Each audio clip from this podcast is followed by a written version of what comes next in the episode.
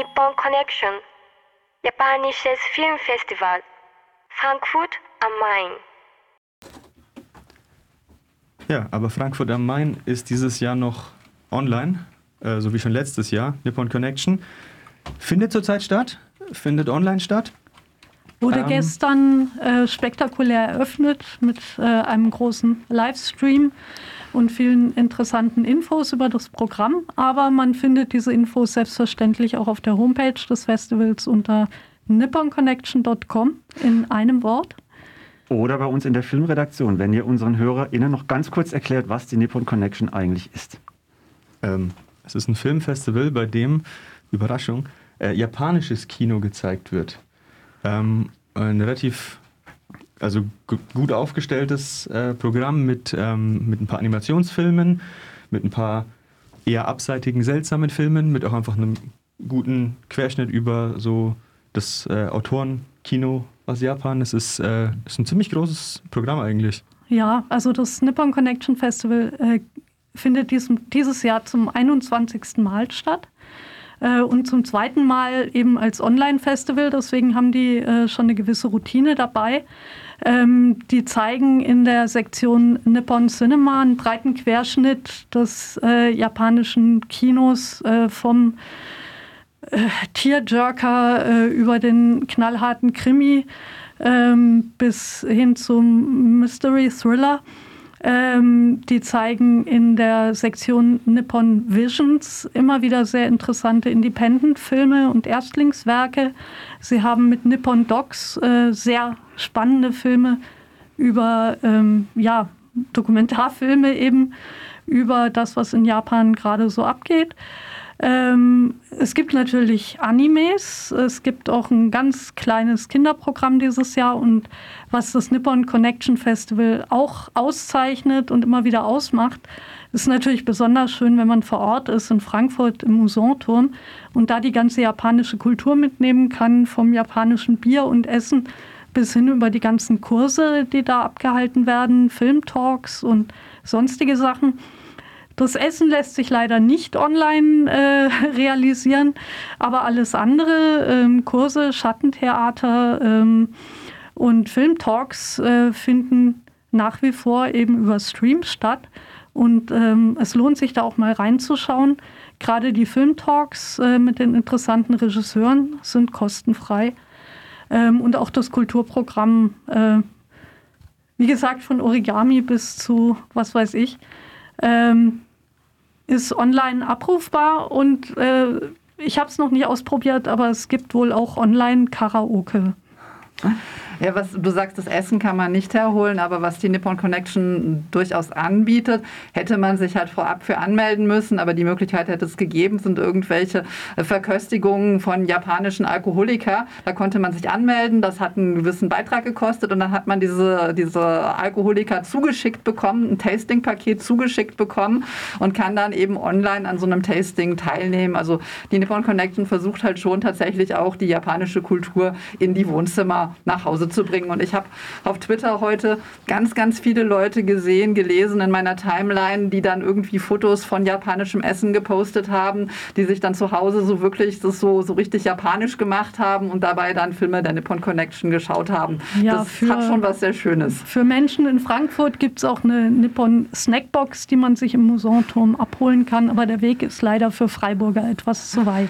Ja, aber das es gibt ja vielleicht schon. auch hier einen japanischen äh, Abholdienst, wo man sich irgendwas besorgen kann oder man macht kreativ irgendwas selber ähm, und kann dann noch ein bisschen da einsteigen, auch so noch vom Ambiente her noch ein bisschen mehr in die Kultur eintauchen.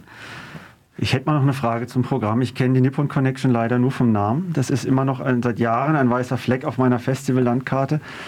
Ähm, das asiatische Kino allgemein und auch das japanische Kino im Speziellen, wenn man mal diese ganzen Höhenkampffilme, die bei uns so mit Oscars und so und die wir dann auch alle im Friedrichsbau sehen, das wird schnell auch was für Cineastinnen und Cinephile und manchmal auch sehr schnell etwas nerdig und da muss man auch irgendwie bestimmte nicht sagen Haltung, aber eine gewisse Bereitschaft auch für extravagant, avantgardistisches ähm, Kino mitbringen. Ist das denn bei der Nippon Connection auch so oder gibt es da tatsächlich, ich sage es jetzt bewusst, ich meine es nicht abwerten, auch massentaugliche Filme, dass sich Menschen, die einfach Zeit haben und Lust haben auf Kino, sich dort zurechtfinden können oder ist es doch eher ein bisschen eine nerdige Veranstaltung in Bezug aufs Programm? Ich würde sagen, alles. Letzteres äh, ist es auf jeden Fall für jeden Geschmack was dabei. Voraussetzung ist äh, aktuell, dass man die englischen Untertitel lesen kann oder Japanisch versteht. Äh, aber davon abgesehen äh, ist wirklich für jeden Geschmack was dabei. Ähm, ich sage ja schon, schnulziger Liebesfilm oder Geschichte einer Frau. Ähm, deren Verwandter in Verbrechen verwickelt ist, was dann wiederum ihr äh, Leben ziemlich durcheinander bringt, ähm, weil sie einfach quasi in Sippenhaft genommen wird von den Medien. Der heißt A Girl Missing, ähm, ist ein Film, den ich jetzt nicht für nerdig halten würde. Im Gegenteil, der wäre im Prinzip eigentlich gutes Arthouse-Futter.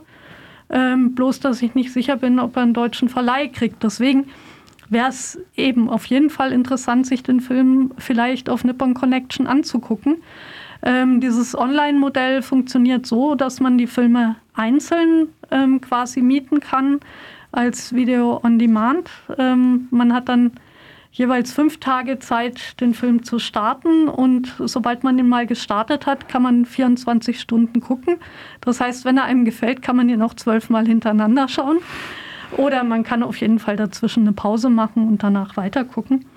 Und äh, es gibt dieses Jahr einen Schwerpunkt zum Thema Familie. Er hat den schönen Titel Family Matters, ähm, was man auf zwei Arten übersetzen kann. Einmal Familienangelegenheiten, wobei Familie hier wirklich sehr weit gefasst ist und auch neue Familienmodelle umfasst oder Wahlfamilien und nicht unbedingt mit dieser biologischen Kernfamilie zu tun hat. Man kann aber auch übersetzen, Family Matters, die Familie ist wichtig. Und auch unter dem Aspekt gibt es einige spannende Filme. Wenn ich äh, einen technischen Hinweis noch für unser Publikum einschieben darf.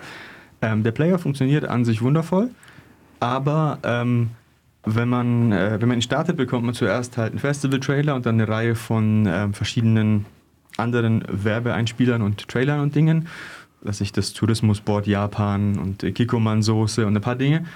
Ähm, und während denen kann man nicht äh, pausieren, beziehungsweise wenn man klickt, pausiert es zwar, wenn man dann wieder klickt, ist man auf einem Link zu was auch immer man gerade gesehen hat.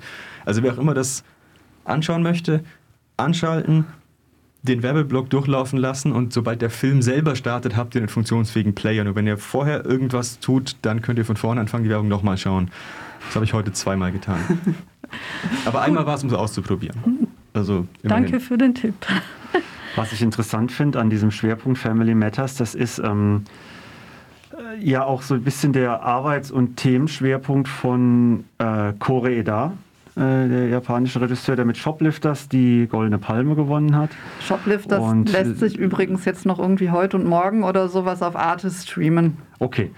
Gut, das ist, dann haben wir das, was Elmar ganz am Anfang angekündigt hat, auch noch eingetütet, ah. nämlich dass wir auf Streamingdienste hinweisen.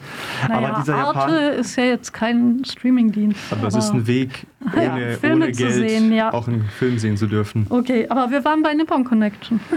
Ähm, ja, und äh, genau, und äh, also, das, das ist so ein bisschen das Thema von Kore da, so diese Familienbande, Familienbeziehungen austarieren und auch mit seinem letzten Film, den ich leider nicht gesehen habe, der aber sehr gut sein soll, Like Father, Like Son. Ähm, und jetzt bräuchten wir unseren geschätzten Redaktionskollegen Sebastian, der hier der ausgewiesene Experte ist. Falls er uns zuhört, schöne Grüße an dieser Stelle. Und da finde ich es interessant, dass es jetzt eine ganze Reihe gibt, in der übrigens bei vielleicht 20 Filmen oder mehr ähm, Korea da nicht auftaucht. Also es gibt da auch noch andere RegisseurInnen, die sich damit auseinandersetzen in Japan. Ich frage mich ein bisschen, ob das vielleicht auch generell ein interessantes Thema ist im japanischen Film. Kann ich nicht beurteilen, aber es scheint auf jeden Fall ein Thema zu sein. Wobei ähm, es hat sich wohl bei der Planung dieses Festivalprogramms herausgestellt, dass es eben nicht nur Filme zu diesem einen großen Schwerpunkt gibt, sondern ähm, die haben auch viele kleine Schwerpunkte entdeckt, weil sie unter den besten Filmen halt zum Beispiel mehrere Filme übers Filmemachen gefunden haben. Äh, unter anderem der neue Film äh, von Sion Sono, Red Post on Escher Street, wo es um, um eine, äh, ein Casting geht und um den Dreh einer Straßenszene und das Ganze so spannend und mitreißend und bisschen mehr andernd erzählt, dass es wirklich Spaß macht. Und äh, Nippon Connection stellt dieses Jahr sogenannte Bundles zur Verfügung. Also wenn man sich jetzt für den Schwerpunkt Filmemacher, Filme interessiert oder Filme über Filme, dann kann man sich eben diese Filme als Paket sozusagen kaufen oder den Festivalpass oder einzelne Filme. Ähm, ich habe aber festgestellt bei meiner Sichtung, dass es eben nicht nur die, diesen großen Schwerpunkt und die offiziellen Unterschwerpunkte gibt, sondern dass es auch noch andere Themen gibt, die ähm, immer wieder auftauchen. Zum Beispiel das Thema Migration.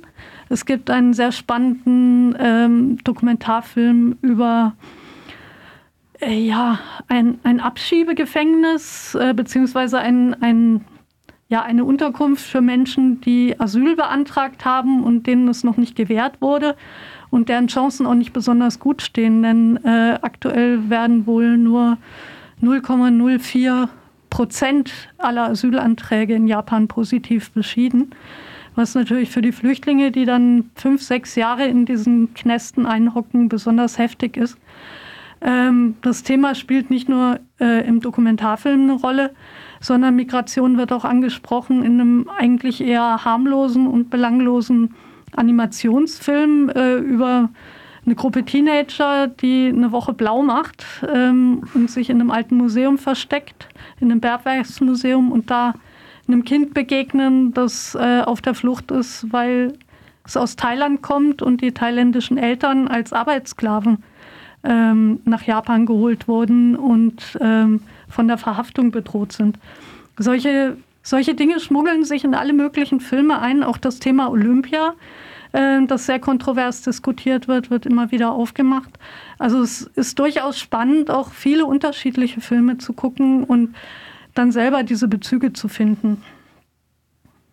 Ja, das scheint tatsächlich im Sinne des, wir hatten es letzte Sendung in Bezug auf was anderes auch schon, es hat, hat, scheint tatsächlich sich auch dem Kulturtransfer verschrieben zu haben, diesem Festival, und es scheint sehr gut zu funktionieren, analog ohnehin und so, wie ihr es berichtet habt, auch digital. Ein sehr spannendes Festival könnt ihr noch angucken. Wie lang, liebe Redaktion? Ähm, bis zum 6. ist das Festival. Ähm, tatsächlich ist es wegen dem Bezahlsystem so, dass äh, man, wenn man zwei Minuten vor Ende des Festivals noch entscheidet, ein Ticket zu kaufen, hat man ab da immer noch seine vollen fünf Tage, kann also deutlich über das offizielle Ende des Festivals hinaus dann sein Ticket einlösen. Und dann eben, wenn man es getan hat, 24 Stunden lang. Also technisch gesehen könnte man irgendwann am 11. immer noch seinen Film angucken, wenn man rechtzeitig plant, so zu tun. Okay, und wenn das alles für euch interessant klingt und das Appetit gemacht hat, dann klickt euch rein auf nipponconnection.com www.nipponconnection.com